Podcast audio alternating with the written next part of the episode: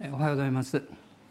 まあ、キャンドルが1本つきまして今日からあのアドベントにあのなります、まあ、4本つきますとクリスマス礼拝ということになるわけです、まあ、ルカによる福音書を見ますと、まあ、キリスト教というのは会話受けから始まったということが、まあ、書かれています、えーまあ、本当に神様の恵みは大きいなと思うんですけど皆さんどうですか？先週何かいいことがあった方？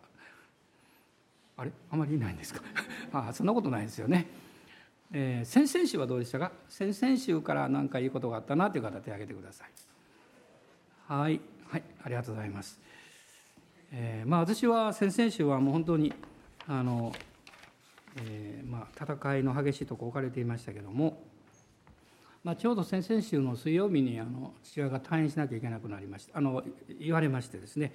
で先週の月曜日に退院ということでしたけど、まあ、その後どうしようかなということをまあ祈ってたんですけどまあ、幸い先々週私が「主を見上げましょう」というメッセージを自分でいたしましたのでその通りしなきゃと思いまして えまあ、あのクリスチャンの面白いところはですね、まあ、いろんなこう危機的なことや行き詰まりが来ます時に神様がどういう人を用いてこの問題を解決されるかなということを探すことができるこれは面白いことだと思うんですね。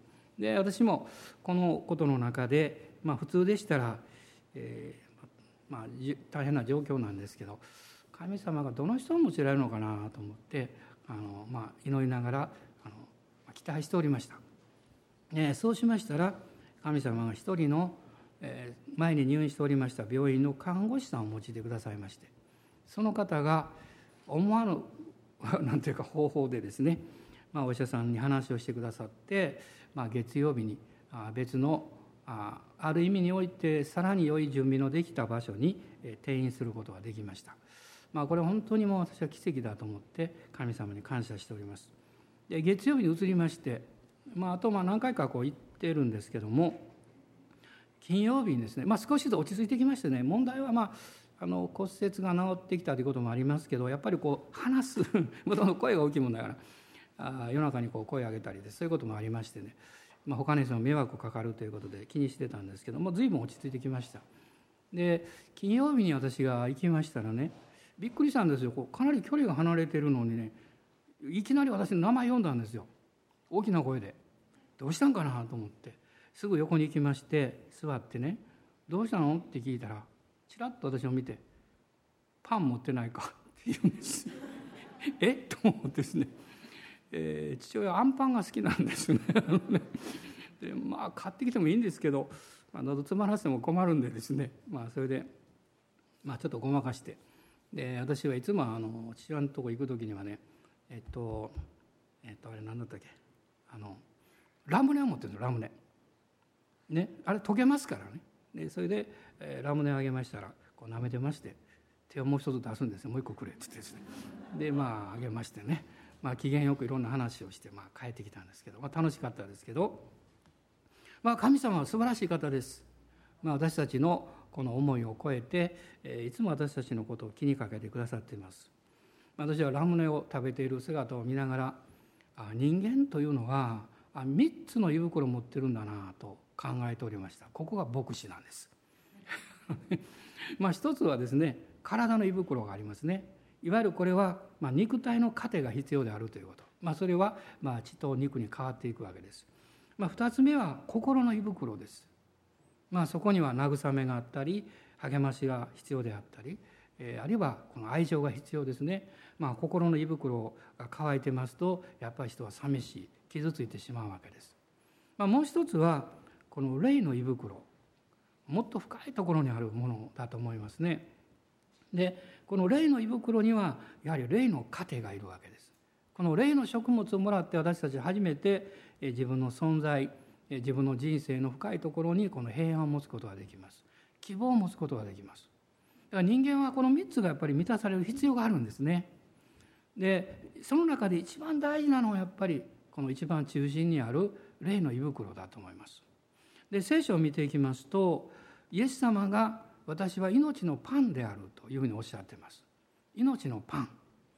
そしてこの命のパンであるこの雛形っていうのが旧約聖書の中にも出てくるわけです。でその有名なのがいわゆる何ですか？マナなんですね。マナです。実はこのマナのことを見ていきますと聖書はいろんな呼び方をしているんですね。天からのパンと書かれています。それからえ天の穀物とも書いてあります。でもう一つ面白いのはですね見ついのパンとこう書いてあるんです。で私その時ちらっと思ったんです。もしこれからこの教会の方でパン屋さん始める方おられたらこの名前がいいと思います。見ついのパン。ねきっと地域の方あれ何だろうと思ってですねあの買いに来ると思いますね。私の友人の教会が以前あのフィンランドのパン命のパンとして売ってましたけどとても有名になりました地域の人たちは教会よりも命のパンの方が有名だよなんて先生言ってましたけどもあの本当にそういうことを思いましたで今日は詩篇の78編とそれから出エジプト記の19章両方比べながらこの見つかいのパンについて見ていきたいと思っています。詩篇の78編です。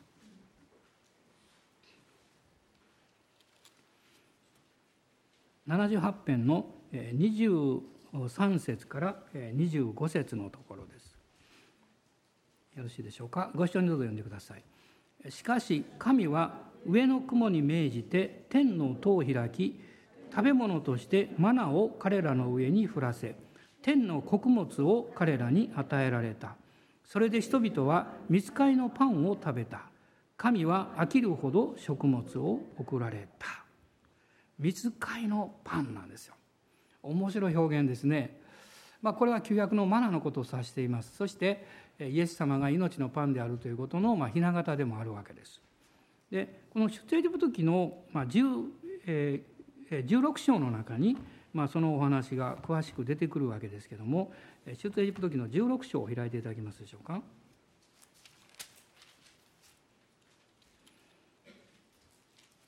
16章のまず一節一節を読んでください。はい、ついでイスラエル人の全改宗はエリムから旅立ちエジプトの地を出て第二の月の15日にエリムと市内との間にある真の荒野に入っ、まあ、この、奇跡というか素晴らしいことが、どういうふうに起こったかといいますとエジプトを出て第二の月の15日とこう書いてます。ですからまあ1ヶ月弱ですねエジプトを出てちょうど1ヶ月弱ぐらいの時にこの真の荒野というところにイスラエルのためにやってきたわけです。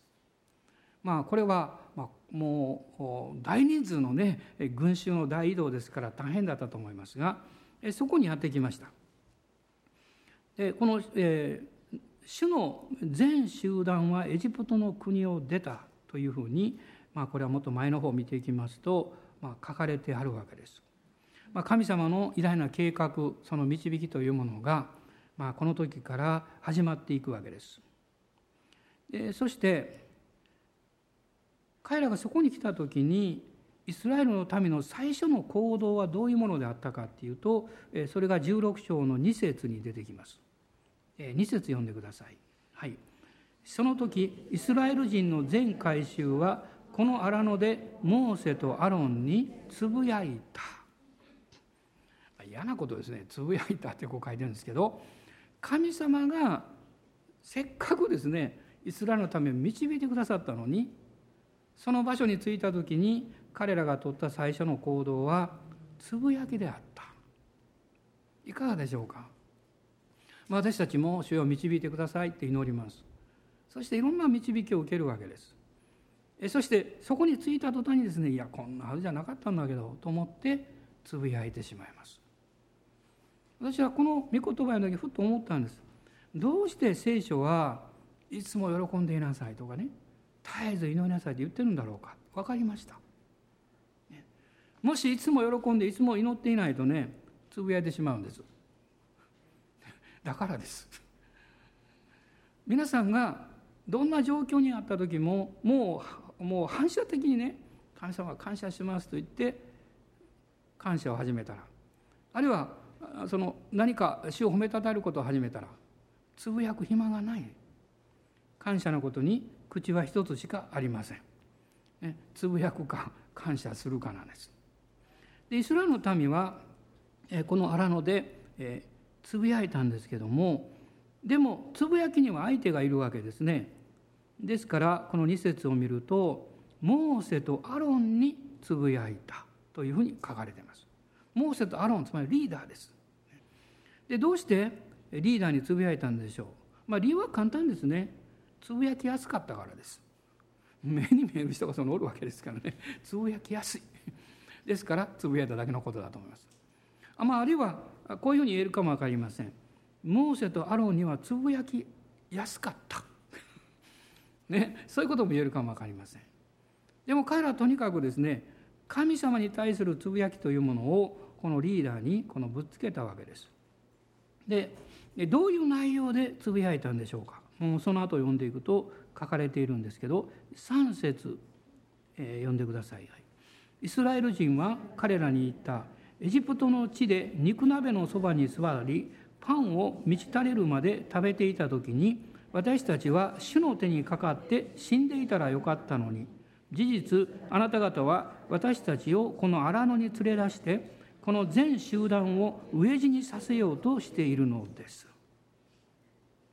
生活のこと食べ物のこと、まあ、そういうことでつぶやいたわあの以前ですねある先生がアメリカから来られまして、えー、個人伝道のセミナーをしてくださったことがあります。この教会じゃないんです。有名な先生なんですね。で何時間もこうセミナーしましたその中でこういう話をなさいました。このある時個人伝道をしている時にですねあのそういうこの話をしている時に、まあ、一人の若者がやってきてですねその集会が終わってから先生のところに来てもいろんな反対やつぶやきを言ったそうです。そしてそのもう1時間ぐらいですねいろんな理屈をこねて彼はずっと聞いていたそうです。そして聞き終わってから尋ねたそうです。ところであなたの心の一番の問題は何なんですかって聞いたそうです。するとその青年は真っ赤な顔して「いや僕実は失恋したんです」って言ったそうです。その個人的な痛みや問題というものが内側にあるとですねそれをなかなか表現することはできなくっても別の方法で言うわけですよ。別の方法で言います。彼らはどうして生活のことでつぶやいたんでしょう。それは彼らにはまだですね神様の愛とか恵みというものを十分に受け取れていないそういう状況が内側にあったからだと思います。そして彼らのつぶやきの内容というのを見ていくと半分本当なんですが半分嘘なんですね。まあ、本当っていうのは確かに荒野に行きますとお店があるわけでもないし、ね、好きなものが食べられるわけではないです。不自由さがあります。でも嘘の部分というのは彼らはこう言いました、えー、エジプトの地で肉鍋のそばに座りパンを満ち足りる足りるまで食べていた時にと言いました。これ嘘です、エジプトで彼らは奴隷の生活をしていました、ね、そんなお好きなだけですね肉鍋のそばに座ってパンを満ち足りるだけ食べることができたわけじゃないんです。でも彼らにはそういうふうに何かこう思えたんですね。まあそれほど現実の生活が厳しかったということは言えると思います。でも注意しないとね私たちが不平なを言ったりつぶやく時には多くの場合プラスアルファがそこに入ってます事実を超えたものがありますそしていろんなものをこう寄せ集めてきてそして神様に批判するようになります。まあおそらく私の人生の中で最もその人を欺くものはこの世の富や力だと思います。伝道の書の中に書かれていますね。金銭を愛する者は金銭によって満足はしない。富を愛する者はその収益によって満足しない。これらは全て虚しいと書かれています。そして私たちは知っているんですね。その後書かれているように母の体から生まれてきたものはやがて母の体に帰、えー、やがてこの帰っていく地に帰っていく。しかしこの地において、えー、得た収益を何一つ携えていくことはできない。こう聖書が書いてます。まあ、人間はこう理屈で考えても分かるわけです。それでもですね欺かれてしまうわけです。ああもっとお金があればもっとこういうものがあればもっとこう状況がうまくいけばいいのにと思います。イスラエルの民は死を見上げるよりもこの現実の必要の方に心を奪われた。それに対して神様の答えはどういうものだったんでしょうか？この 16, 節16章の4節ですね。主はおっしゃいました。一緒にどうぞ。主はモーセに仰せられた。見よ私はあなた方のためにパンが天から降るようにする。民は外に出て毎日一日分を集めなければならない。これは彼らが私の教えに従って歩むかどうかを試みるためである。主は彼らがつぶやいた時に彼らを責めたり非難したりはしませんでした。ここに神様の恵みがあります。主はおっしゃったんですね。パンが天から降るようにするとおっしゃいました。このパンのことを後を見ていきますとマナと彼らは名付けたんです。マナというのはですねこれは何だろうという意味なんですね。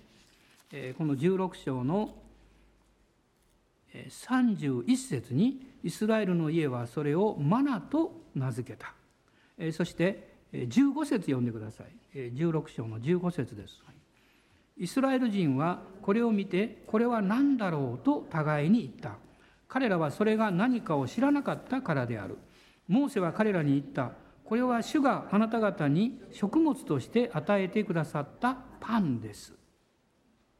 ヘブル語でマーンというんだそうですね。ギリシャ語とラテンアラム語ではマンナと言います。で彼らがこのマナを見てマンフーと言ったそうです。マンフーってこれは何だろうという意味なんだそうです。言ってみてください。マンフー。いや私に言ってもしょうがないです隣です これは何だろうってこれは何だろうってねこう言ったわけですそしてクリスチャンもそうですね。神様からこう命のパンをいただいたんですけど最後まで分からなかったって。これは何だろう？何だろう？って言ってる人とですね。これはパンだって言える人と両方いるわけです。まあ彼らはこのマナーをもらった時にまあ、これがどういうものであるかということが詳しく出てくるんですけど16章の14節一緒に読んでください。その一面の露が上がると見よ荒野の表には地に降りた白い霜のような細かいもの鱗のような細かいものがあった。こういうふうに説明されています。そして16章の31節、えー、さっき読みましたその後半ですね。それはコエンドロの種のようで白くその味は蜜を入れたせんべいのようであった。コエンドロって藤の方はご存知ですか？私もよく分からなかったから調べたんですけど分からない。あの、まあ、これはですねあのこれ調べますとねセリ科の一年草なんだそうです。あの東ヨーロッパの原産で、まあ、30センチから60センチぐらい伸びるらしいんですけどもその実はですね香料とかあの薬用にするんだそうです。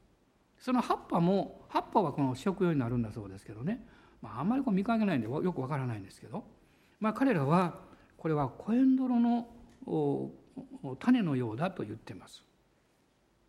でこのマナの正体というのは何なんでしょうかね。彼らはこの11章の8節を見ますと、まあ、それを集めて料理をしたんですが11章の8節どういう料理をしたかということが書かれています。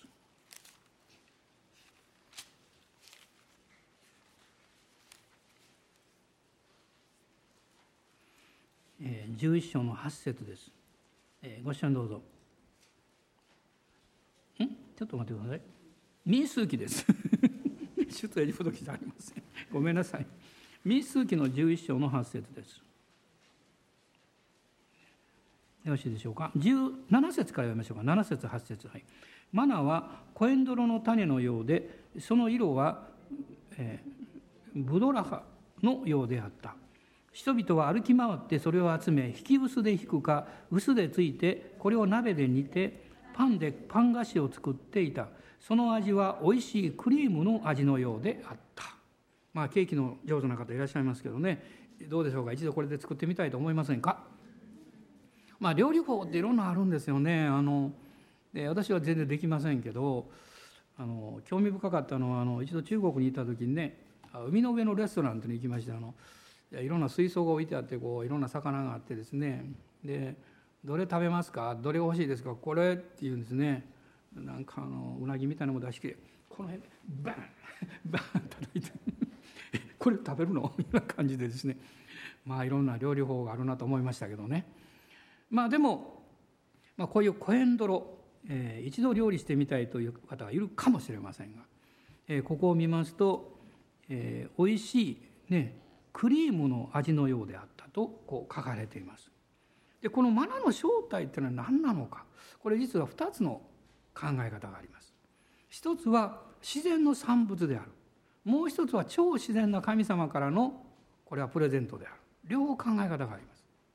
この自然の産物であるっていうのはどういうことかっていうとですねこの荒野にマナムシというのがいてですねこのマナムシがあの窒素を摂取する時にこの樹液をたくさんこう食べてですねそしてこの甘いこの樹液あの分泌物を排出するんだそうです。でこの分泌物が凝固して白くなってそれがまあ落っこちてくる。ね、でそれが集められてそして、まあ、とあの実際ですね遊牧民はそれを天からのパンとして食べるんだそうです。これは自然の産物であるという考え方です。でも私たちはそう思いません。もしそうであればですねものすごい莫大な量がいることになります、まあ、これは、神様がイスラエルのためにおっしゃったように天から、ね、天からこのパンを降らせるとおっしゃったんですから、ね、これは超自然的なものであったと思います、えまずイスラエルの大群衆を養わなきゃいけなかったということ、ね、そして必要に応じては保存することもできた、ね、これは安息日の前の日だけ保存できたわけですね。そして40年間供給され続けたということです。これは神様のこの奇跡の干渉がなければ絶対にできないと思いますね。もう旧約聖書のネヘミヤ記というところを開いてください。ネヘミヤ記の9章の20節と21節です。9章の20節と21節756ページになりますがご一緒にどうぞ。あなたは彼らに悟らせようとあなたの慈しみ深い霊を賜り彼らの口からあなたのマナーを絶やさず彼らが乾いた時には彼らに水を与えられました40年の間あなたは彼らを荒野で養われたので彼らは何も不足することなく彼らの着物も擦り切れず足も腫れませんでした。40年の間神様はこのマナを降らせなさったわけです。そしてこの16章出エジプト記の4章を4節を見ますと出エジプト記の16章の4節に戻っていただきたいんですが4節ですね。ご視聴どうぞ。主はモーセに仰せられた。見よ私はあなた方のためにパンが天から降るようにする。民は外に出て毎日一日分を集めなければならない。これは彼らが私の教えに従って歩むかどうかを試みるためである。と書かれています。3つのことを神様は指導なさいました。一つは毎日一日分を集めなければならないということです。そしてそれは私の教えに従って彼らを試みるためである、ね、彼らがそれに従うかどうかを試みるためであると書かれています。そして6日目にはこの2倍集める、まあ、それがその次の説ですが、えー5節に書かれています。6日目に彼らが持ってきたものを整える場合日ごとに集める分の2倍にすると書かれています。それは安息日だからですね。まあ、実はこのことは何を教えているんでしょうか。まあ、信玄の4章の11節と12節を開いてみたいんですが、信玄の4章です。まず11節と12節、一緒に読んでください私は知恵の道をあなたに教え正しい道筋にあなたを導いたあなたが歩む時その歩みは妨げられず走る時にもつまずくことはない。もう一節ですね。26節と27節です。あなたの足の道筋に心を配りあなたのすべての道を固く定めよう。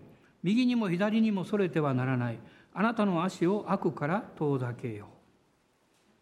神様はこのマナの奇跡を通しても神様に従う道筋ということを彼らに教えられました。実はクリスチャンの信仰というのはまさに道なんですね。方向性を知ることなんです。そして信仰によって歩むというのは神様が示されたその方向の道筋を歩いていくことです。私は時々勘違いしてですね何かをすること何かを経験することというふうに考えてしまいます。でも神様は方向を示されます。その道を歩んでいくとそこにああ主がこういうことをなさるんだなということを教えられるわけです、ね、まあ今日も姉妹が北流から来てくださってますけど姉妹を通してその働きが高岡で始まりました。まあ昨日もある方と神戸で出会いましたけども、えー、まあおそらく、えー、新しい働きが始まっていくと思います。神様は人との出会いを通して何か道を示されます。その時に信仰によって物事を考える特徴はですねその出来事を中心にしないということです。あのその物事を中心に考える時は信仰によって考えてるんではなくて働きを中心に考えてます、ね、これをやり遂げようとかこういうことができるかもしれないとか。でも信仰によって受け止めた時にはその働きよりもですね神様がそれを通してどういうふうに導こうとしておられるかという方向を考えます。これが特徴なんです。だから、まあ、私もそのことをいつも注意しています。いろんなことをこう求められたり話を受ける時にですね自分の願いから出ますと答えようとすると必ず働きを見ます。結果を考えます。でも信仰から精霊によって導かれる時には結果はあまり関心がないんです主が導いておられるかどうかということが大事なことなんです。ね、主の導きであるかどうかが大切なんです。ね、今朝も、えー、爽やか礼拝で少しお話をしたんですけども私たちが主に従っていく時にそこにはビジョンがあって大事なことはそのビジョンに従うことなんですね。成し遂げることではないんです。もし私たちが成し遂げることを中心に考えるならばその枠の中で物事をこう締めくくろうとします。ですから、えー、そのようにきちんとできないと失敗したと考えてしまいます。しかし人間のこうできる範囲の中で物事を締めくくるということは神様の与えておられる導いておられるビジョンの内側で小さくまとまってしまうことになります。ですから重要なことは働きを完成することではなくって、えー、実際にはやり遂げることができなくてもいいわけです。やり遂げるかどうかは神様の側にかかっているわけですから。私たちの責任は神がくださった導きとビジョンに対して従おうとしているかどうかです。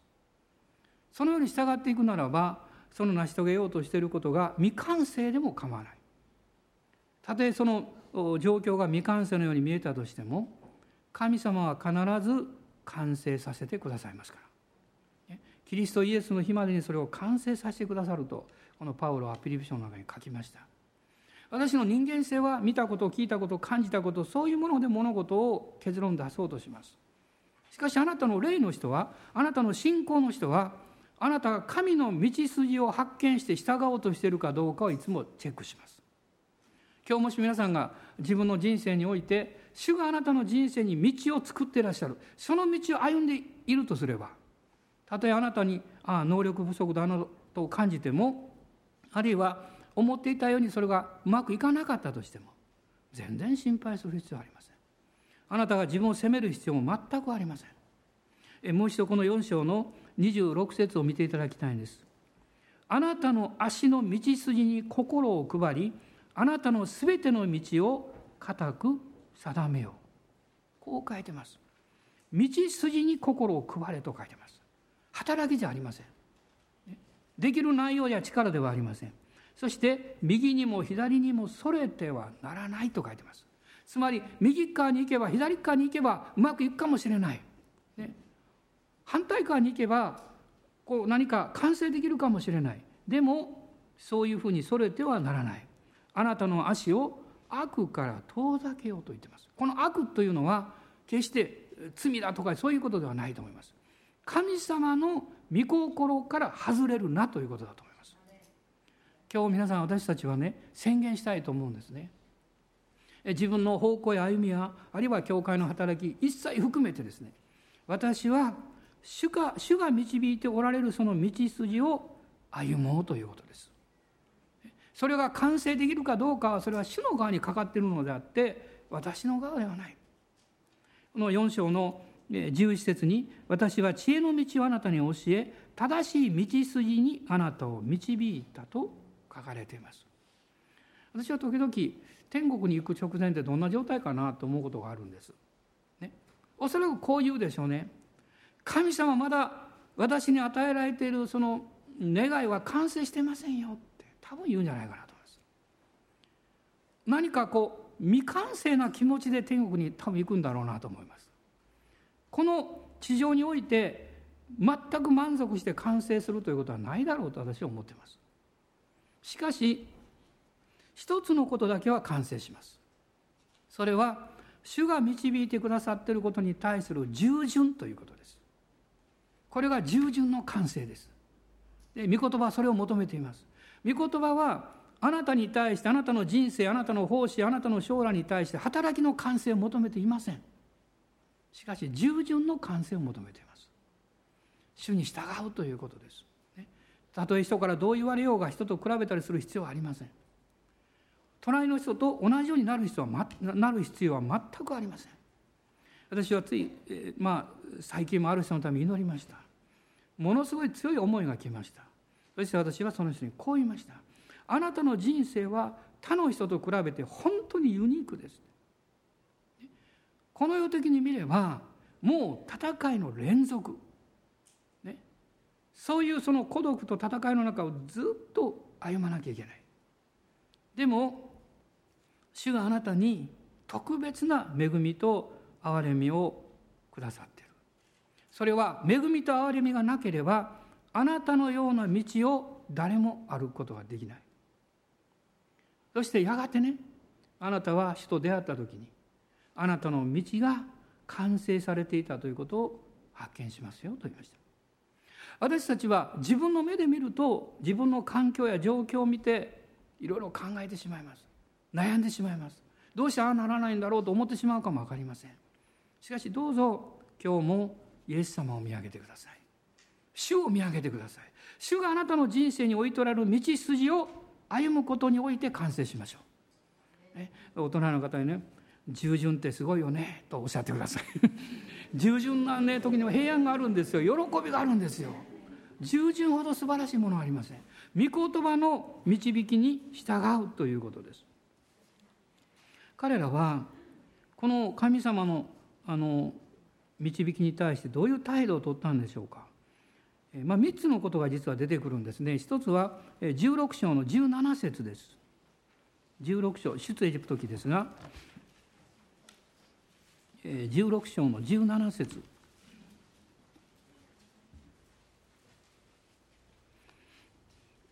ご一緒にどうぞ。そこでイスラエル人はその通りにした。あるものは多くあるものは少なく集めた。面白い表現ですね。少なく集めるって意識的にあるんでしょうかね。そんなことないと思うんですね。一生懸命集めたんでしょうけどある人は多かった。ある人は少なかった、ね、信仰のある人は大きな手を広げて多く集めるという考え方は嘘です。もしそうであればそれは信仰ではありません。それはその人の努力です。しかし神様が多く与えてくださるのを知っているので大きな用意をする大きな入れ物の用意をする。これは信仰です。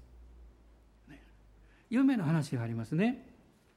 キャンデーを子供たちに与えている時に一人の子供がねやってきて「ちょっと待ってちょうだい」と言ってお父さんを連れてきました。お父さんの手を自分の下手の下に置かせてですね。賢い子供ですね。これは信仰です。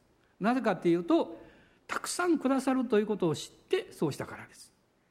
あなたが大きな手を広げると大きくもらえるというのは信仰じゃないんですよ。勘違いしないでください。それは努力です。聖書は恵みを語っています。恵みの信仰です。彼らはある人はたくさん集めることができた。ある人は少なくしか集めることはできなかった。しかしその後この読んでみると18節読んでください。しかし彼らがオメルでそれを測ってみると多く集めたものも余ることはなく少なく集めたものも足りないことはなかった。各自は自分の食べる分だけ集めたのである。神様は必要なものを備えてくださった。私はよくあの、えー、労働者の方のあの聖書のねあの働きのことを思い出すんですね。朝のあの朝早い時期から時間から働いた人それからお昼ぐらいからねそしてもう夕方1時間しか働かなかった人。でもその、えー、武道園のですねあの主人は同じように1デナリをあげましたね。ある人はまあその物語にも出てきますけどある人はこんな不公平ですよってたくさん集めた人もねあの仕事した人も1時間しか働かなかった人もね同じなんてとか思いますね。でも神様はそこで何と教えてるんでしょう？それは多く働くことができた人も1時間しか働くことができなかった人。つまり彼らは朝から働こうとして待ってたんですね。怠けたわけじゃないんですよ。でも仕事がなかったわけです。そして1時間だけ働くことができた。多く働いた人も1時間しか働けなかった人も彼らや彼らの家族の必要は同じであったということです。ここに神様の恵みがあります。私たちにはできる分できない分があります。例えば子供さんがまだ小さいとね教会の礼拝に来てもなかなかメッセージ聞くことできません一生懸命お母さんが聞いてる子供がね まあ邪魔じゃないんですけどいろんなことをするでしょ？あるいはこのあの音がいろいろあってね聞くことはできないでしょ？うそういう時期も通ると思いますあるいはもうせっかく礼拝に行こうと思ってるのに急にね仕事が入ってきたりどうしてもこれは礼拝休まなきゃいけないということも起こってしまうでしょう。まあ、それは少し辛いことですね。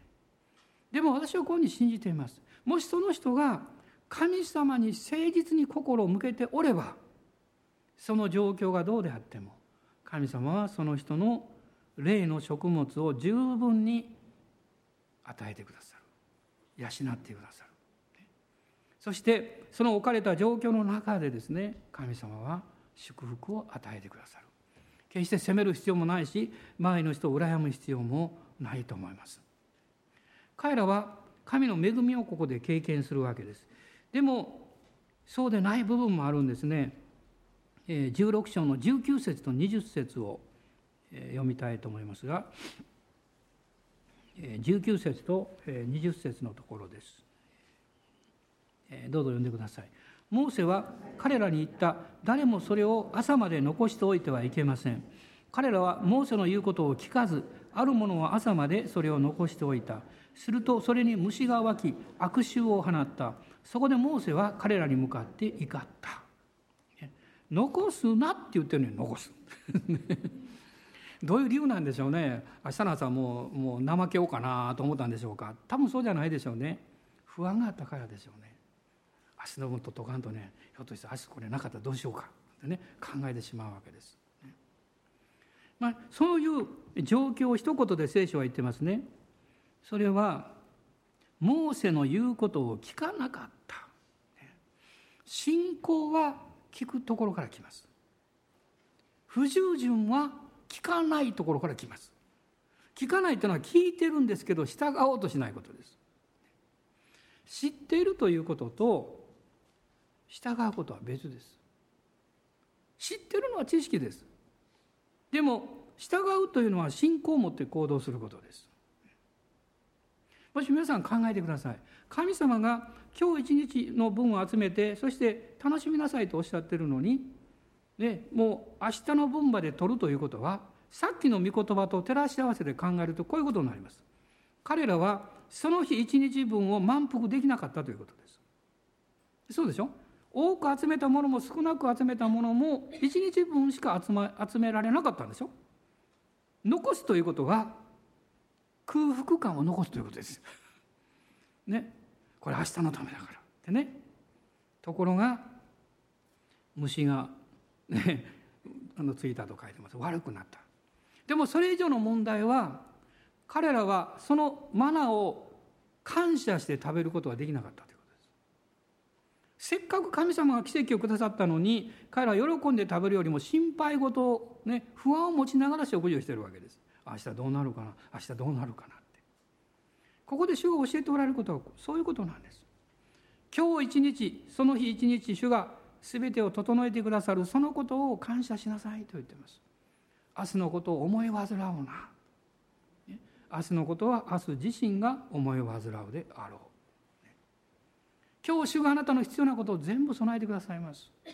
もう一つのことが起こりました。この26節と27節です。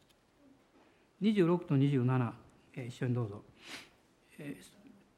6日の間はそれを集めることができます。しかし安息の7日目にはそれはありません。それなのに民の中のあるものは7日目に集めに出た。しかし何も見つからなかった。バカめと言いたくなります。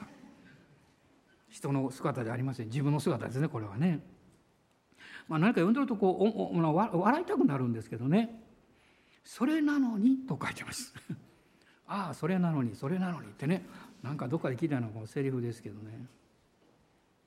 どうでしょうかね。お隣そのお顔を見てね「それなのにね」「それなのに。どうして従わなかったの?」って。まあこれはねそういうこと起こりますよね。でどうしたんでしょう？民の中のあるものあるものと誰ですか？どなたですか？みんなニヤニヤ笑ってますけど。思わずこう自分を指さしたくなるんですけどね。あるものは集めに出た。しかしがっかりして帰ってきた。何も見つからなかったからです、ね、見つけようとしたんだけど見つからなかった。ということはこういうことです。神があなたの上に素晴らしいことをなさる時神が奇跡をなさる時あなたはそれを見いだすことができるということです。神様のなさる見業は見つけることはできません。見いだすことができます。あなたの目にそれが見えるように教えてくださいます。主を主の奇跡を信じる人は奇跡を毎日見ることができます。信じない人は何も見ることができません、まあ、最近こういう言葉を私は読みましてなるほどと思いました。科学と宗教はどこが違うのかと書いてありました。そしてこう書いてました。科学の目的は知ることであって宗教の目的は救うことであると書いてました。なるほど面白いこと書いてるなと思いました。まあある意味で事実ですね。それは私たちは見たいと思ってるものしか見えないんですね。もしあなたが神様のあなたの人生に対する素晴らしい働きや導きを見たいと思うならば主は生きておられ全能の神であり私の人生に道筋を作り導いてくださる方であるということを信じる必要があります。そうすれば見えてきます。主の見てが働いていることが分かってくるわけです。イスラエルの民は不信仰になりました。そして不従順になりました。しかし神様の恵みは変わらなかったんですね。このマナがなんと40年間続いたんです。40年間。長いですよね、まあ、16章の35節に、まあ、そのことが出てくるんですけどイスラエル人は人の住んでいる地に来るまで40年間マナを食べた。彼らはカナンのカナンの地の境に来るまでマナを食べた。この40年のマナというのはイスラエルにとってどういうことを意味していたんでしょうか。まず第一はですね彼らは神様に愛されて選ばれた民であるということを神様によって証しし続けられたということ。神様はそのマナーを与えることによってイスラエルの民に対してあなた方は私の選んだ宝の民である私はあなた方を愛しそしてあなた方を導いているんだということをこう示し続けられたわけです。あのま、新明記のこの8章なんですが、え、8章の中に、え、そういうことが詳しく出てくるんですね。え、新明記の8章の、まあ、2節から10節のところですけども、この2節を読んでみたいと思います。2節読んでください。あなたの神、主がこの40年の間、荒野で歩あなたを歩ませられた全工程を覚えていなければならない。それはあなたを苦しめて、あなたを試み、あなたがその命令を守るかどうか、あなたの心の内にあるものを知るためであった。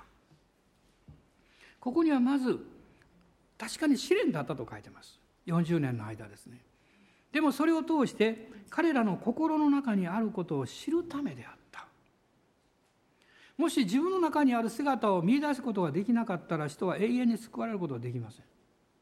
ああ私はなんと弱いものだろうか罪深い人間だろうかということを分かった時に私たちは死を見上げます十字架を見上げます人は試練の時と最高に物事がうまくいった時は試みられます試練の時に死を見上げないと私たちはつぶやきます。うまくいった時に死を見上げないと高慢になります。そして離れていきます。その人の心の宝が何であるかということが明らかにされます。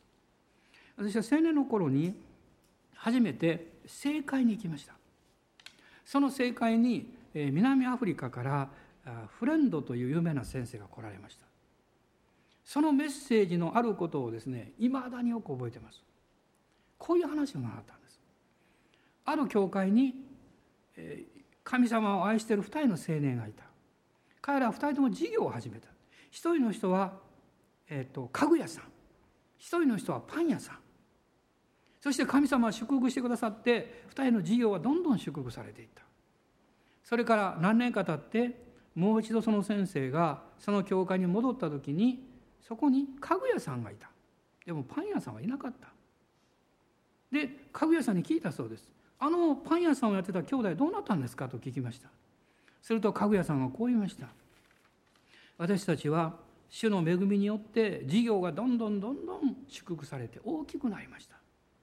そしてものすごく忙しくなった。もうそのうちに日曜日ももう仕事でだんだん来れなくなってしまった。2人は考えたそうです。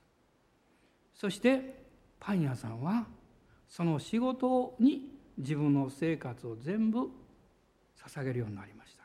やがて教会に来れなくなってしまった。と言いました。で先生は聞いたそうです「あなたはどうしたんですか?」と聞きました。すると家具屋さんはこう言ったそうです。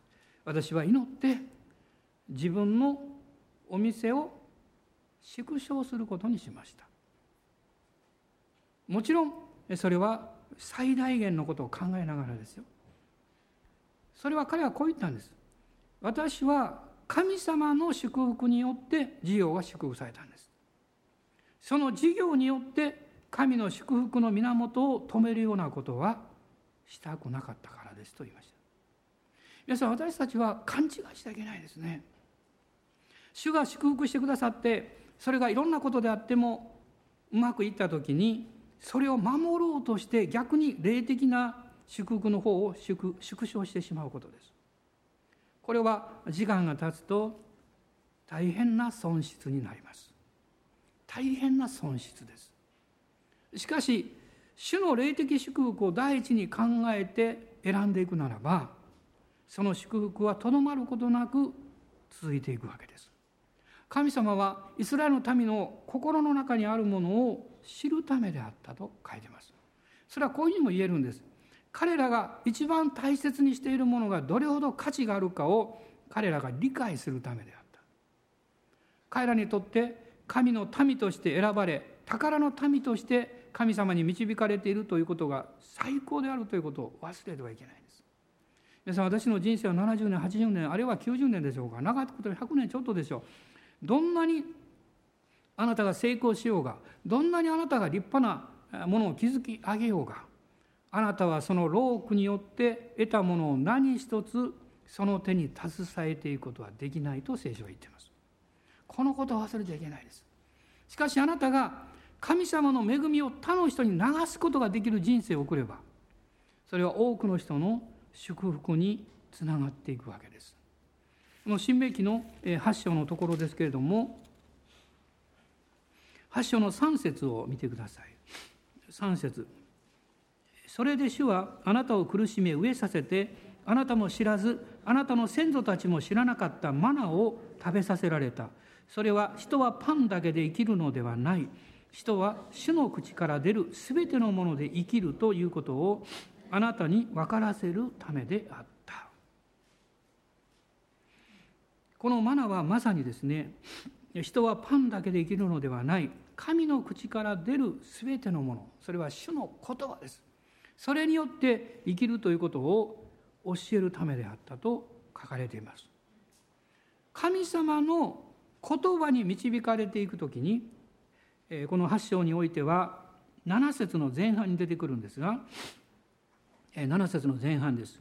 あなたの神主があなたを良い地に導き入れようとしておられるからであると書かれています主があなたの人生を良い地に導き入れようとしておられる。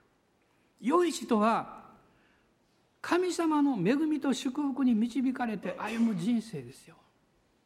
何かこの地上で何か成功するということもあるかもしれません。しかしそれは過ぎ去っていくんです。どんなことでも。あなたがいなくってもあなたの会社は動いていくんです。あなたがいなくってもこの世の働きは何らかの形で進んでいくんです。これで成功したと思っても時代が変わるとねもう変わっていくんです。しかし主の導きに従っていったあなたの人生の証とその喜びは常しえまでも続いていきます。これが良い地ですよ。神の御言葉に聞き従う人生が良い地なんです。そしてあなたの中にある賜物や神様から委ねられている将来の素晴らしい計画はあなたがおるべき場所つまり主が導かれている導きのところにとどまった時にそれが明らかにされます。イザヤ書の48章の17節にありますね。私はあなたに益になることを教えあなた方が歩むべき道にあなたを導くと書かれています。聖霊様は今日あなたの心に語っておられることが何かあるならばそれがあなたの意に沿わなくってもあるいはあなたの計画と少しずれたとしてもどうぞ御霊の声に従ってください。これはあなたの近い将来あるいは遠い将来においてあなたの人生に大きな益を必ず与えてくれます。このマナはイエス様が命のパンであるということのもちろんこの雛形であるわけです。神様はこのマナを通して彼らに何を教えられたんでしょうか。それは私はあなた方を導く主であってあなた方を愛しあなた方の上に恵みを注ぐ神であるということです。このお方を知って歩むことです。これは幸いです。多くの人々は恵みの領域を知りません。神様が私たちを愛しておられることを知りません。ですから自分の安心できるこの範囲の中にとどまろうとします。そこから一歩でも踏み出そうあるいは踏み出さなきゃいけない時が来ますと本当の恐れと不安でいっぱいになります。しかしクリスチャンはそうする必要がありません。主の御心をしっかり知ったならば主の導きが何であるかを知ったならば私たちは何も恐れません。恐れる必要は何もありません。むしろ周りが恐れていくでしょう。時には私たちの思いと違うことが起こるかも分かりません。しかしそれでも私たちは前進します。主が真実なそして私たちを恵んで恵んで恵んでくださる方であるからです。最近私はイグナチウスの話を聞いて非常に感動いたしました。彼はこのカトリックという言葉を最初に用いた人物です、まあ、古代キリスト教の用いられた一人の人物ですがやがて彼は司教でしたから捕らえられてローマに引いていかれます。その先にはもう殉教が待っていました。そしてその殉教の方法も決まってました。猛獣と戦わされて死ぬということです。もちろん武器も何もありません。もうそれははっきり分かっていました。彼は捕らえられてこのローマに引いていかれるその間にいろんな心配事があったとこの記されています。一番の心配は自分が去っていった後の教会です。リーダーが去っていくと異端がやってきます。この世の力が入り込んできます。そしてその何かまだ清められていない罪を持っている人々がそれを何かこう出してきます。いろんなことを彼は心配していました。しかしその心配の中に一つのことがありました。私はそれを読んだ時本当にこう胸が詰まるというかそういう思いを経験しました。彼はこう書いてます。私がローマに行って猛獣と戦って殉教することは主の導きである。しかし多くのローマのクリスチャンたちがそうさせまいとして私を助けようとするかもしれない。私はそのことが心配だと書いてあります。これは神様の御心をしっかり知っている人と別に悪い意味じゃないんですけど人間の方法で最善だということを考えることを優先することの考えの違いだと思います。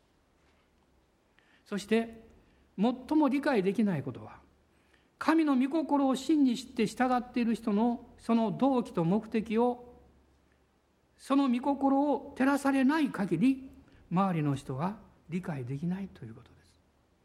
私たちはその人の持っているその人の持って歩んでいる信仰を決して妨げてはいけないと思います。たとえリーダーであってもその人が信仰を持って歩んでいるならば決して妨げではならない。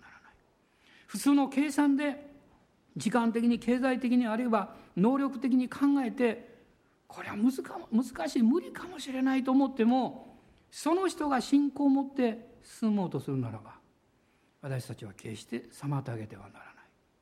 ないならばその人の中に願いを起こされたのは神であってそしてそれを実現に至らせてくださるのも神様なんですよ。それを信じる必要があります。もう78編のこの詩篇を開いたところですが最後にもう一度見ていただきたいんです。一つの言葉に目を留めていただきたいんです。78編の25節の最後の言葉です。25節もう一度読みましょう。それで人々は見つかいのパンを食べた。神は飽きるほど食物を送られた。神は飽きるほどとこう書いてます。溢れるほどです。もう満ち足りた、ね、それほど食物を送られた。今週私たちはこの見つかいのパンを食べましょう。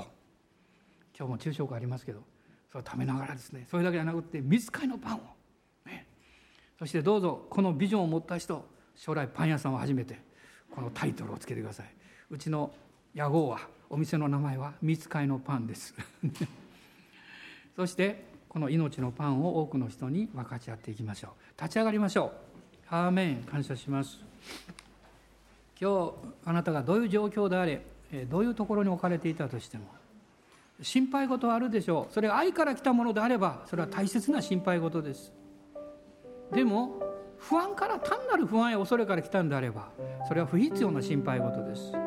聖霊様によって見分けていただきましょう。そして不必要なものは捨てましょう。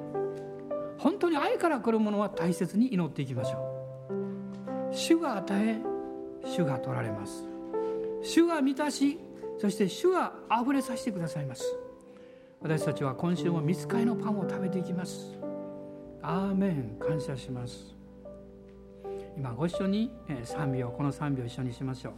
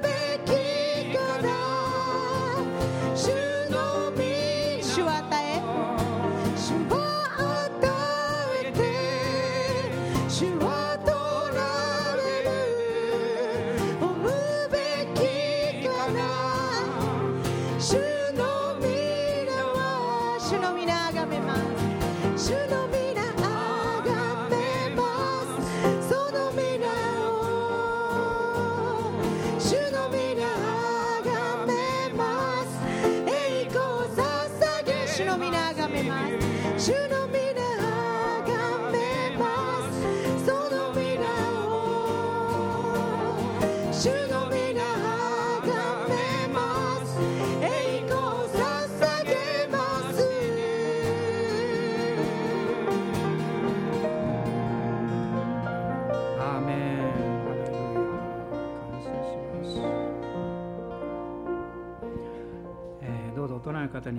今週も見つかりのパン食べましょうって言ってどうぞお座りください。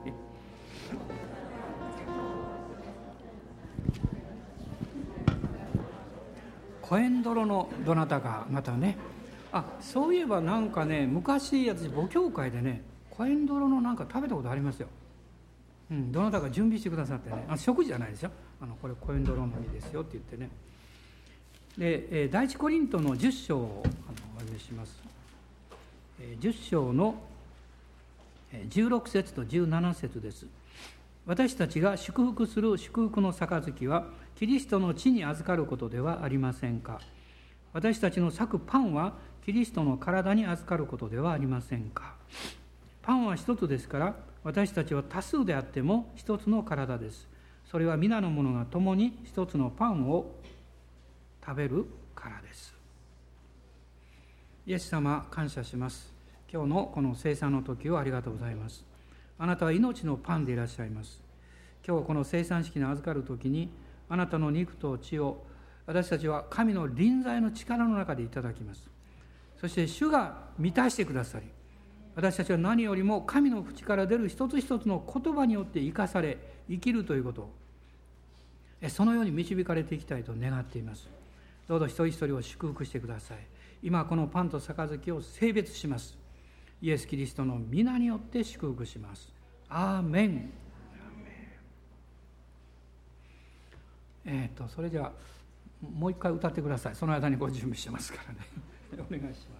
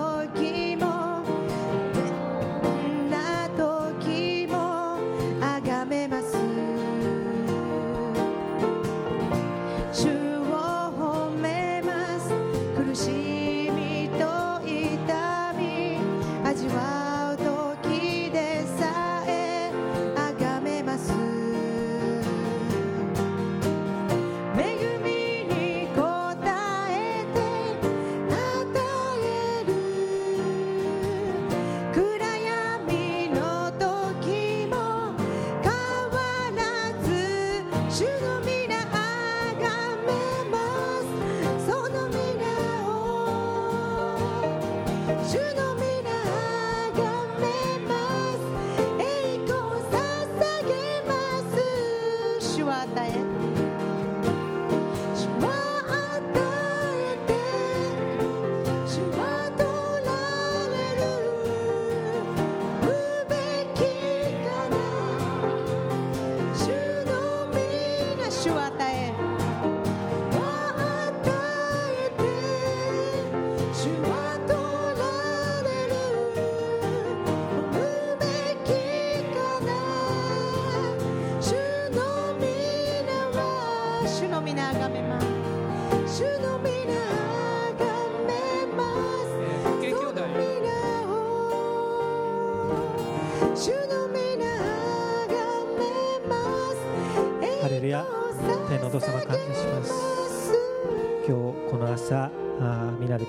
一つに集いあ主よあなたの父よとまた裂かれた体を覚えて生産に預かることができるこの幸いをありがとうございます。あー主よ本当に私たちあ以前は救われるより以前は何者でもなかったものですけれども主はあなたの父よによって覆われてあー主をこのようにあーあなたの見舞いに大胆に厚かましく出ることができるようなものとされたことを本当にありがとうございます。あーまた本当にそれぞれの心の内にある祈りを主はあなたのお身元に足元に十字架のもとに今置きますから主どうぞあーあなたが見てに取ってください感謝いたしますあー中継で共に礼拝しているそれぞれの場所でもあーあなたが共に豊かな臨在を持って臨んでくださってこの世さのひとときを豊かに祝福してくださるように感謝してイエス・キリストの皆によってお祈りいたします。アメン。アメン。それではパンとブドウ酒を配っていただきます。皆さんそれぞれ祈ってですね預かっていただきたいと思います。では総額だけピアノでお願いします。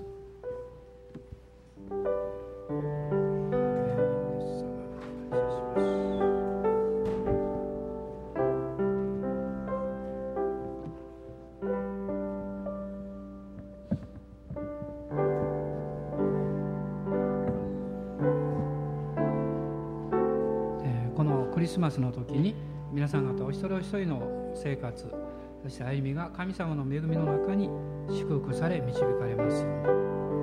それぞれ異なった戦いや祈りの課題があると思いますけど、どうぞ覚えてください。戦い祈ってるのはあなただけではないということです。みんなあります。でもイエス様を見上げる人には限りない恵みが注がれています。戦いがあっても恐れはありません。いろんな必要があっても不安はありません。問題があっても悩む必要はありません。私たちは主に信頼して歩んでいきます。ハレルヤ感謝します。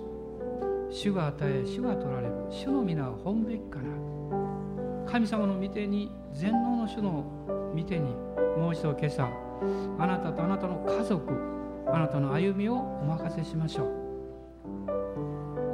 小さな温かい感謝を持ちましょう。小さな炎の喜びを経験しましょう。主はあなたの道筋に心を配っていらっしゃいますから。アーメン。感謝します。この土地の一年のあなたに感謝しましょう。ご苦労様と言ってあげてください。うまくいかなかったこともあると思います。一生懸命準備したのに成功しなかったこともあるでしょう。でも一生懸命頑張ったあなたにご苦労様と言ってあげてください。ありがとうと言ってあげてください。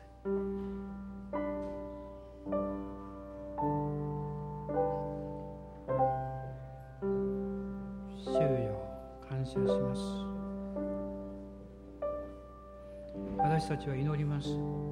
いろんなことがあることのためではなくて痛みを持っている人のために祈ります。恐れや不安の中にとらわれている人のために祈ります。イエス様が癒し解放してくださるよまたそれらの人々がイエス・キリストをこのクリスマスの時に救い主として信じることができるように。ああ主よ感謝します。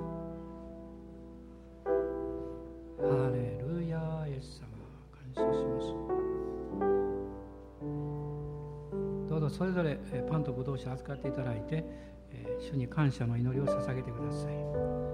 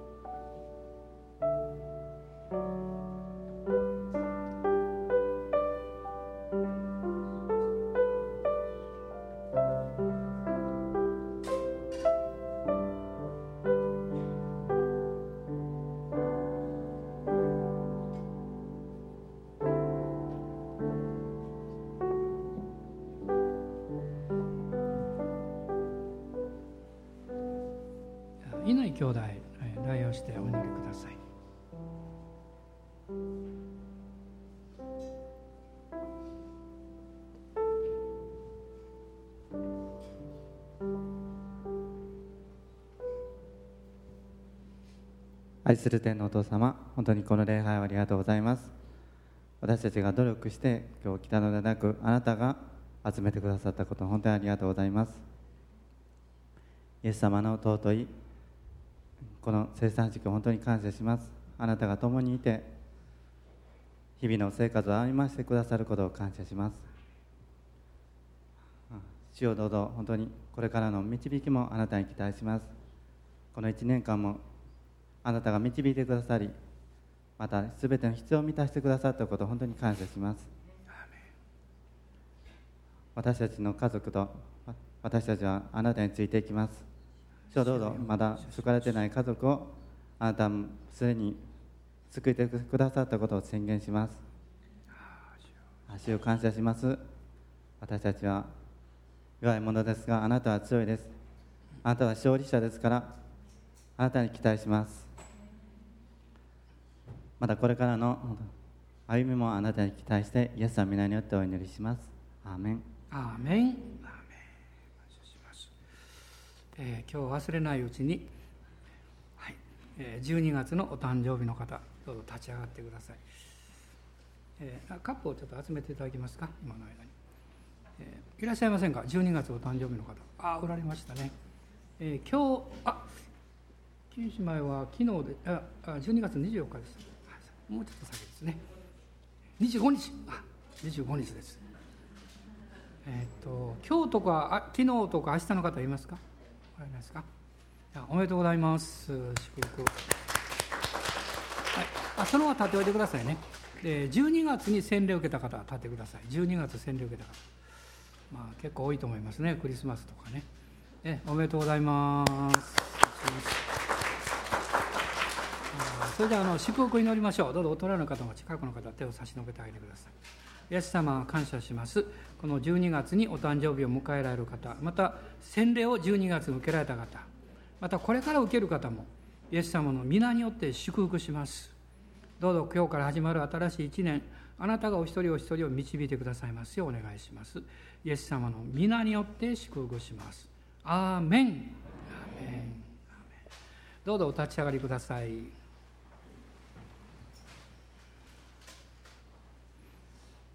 アーメン。祝祷いたします。私たちの主イエス・キリストの恵み父なる神のご愛精霊の親しき御交わりが私たち一同と共にこの新しい週このクリスマスの時あなたの限りない恵みが豊かにありますように。アーメン。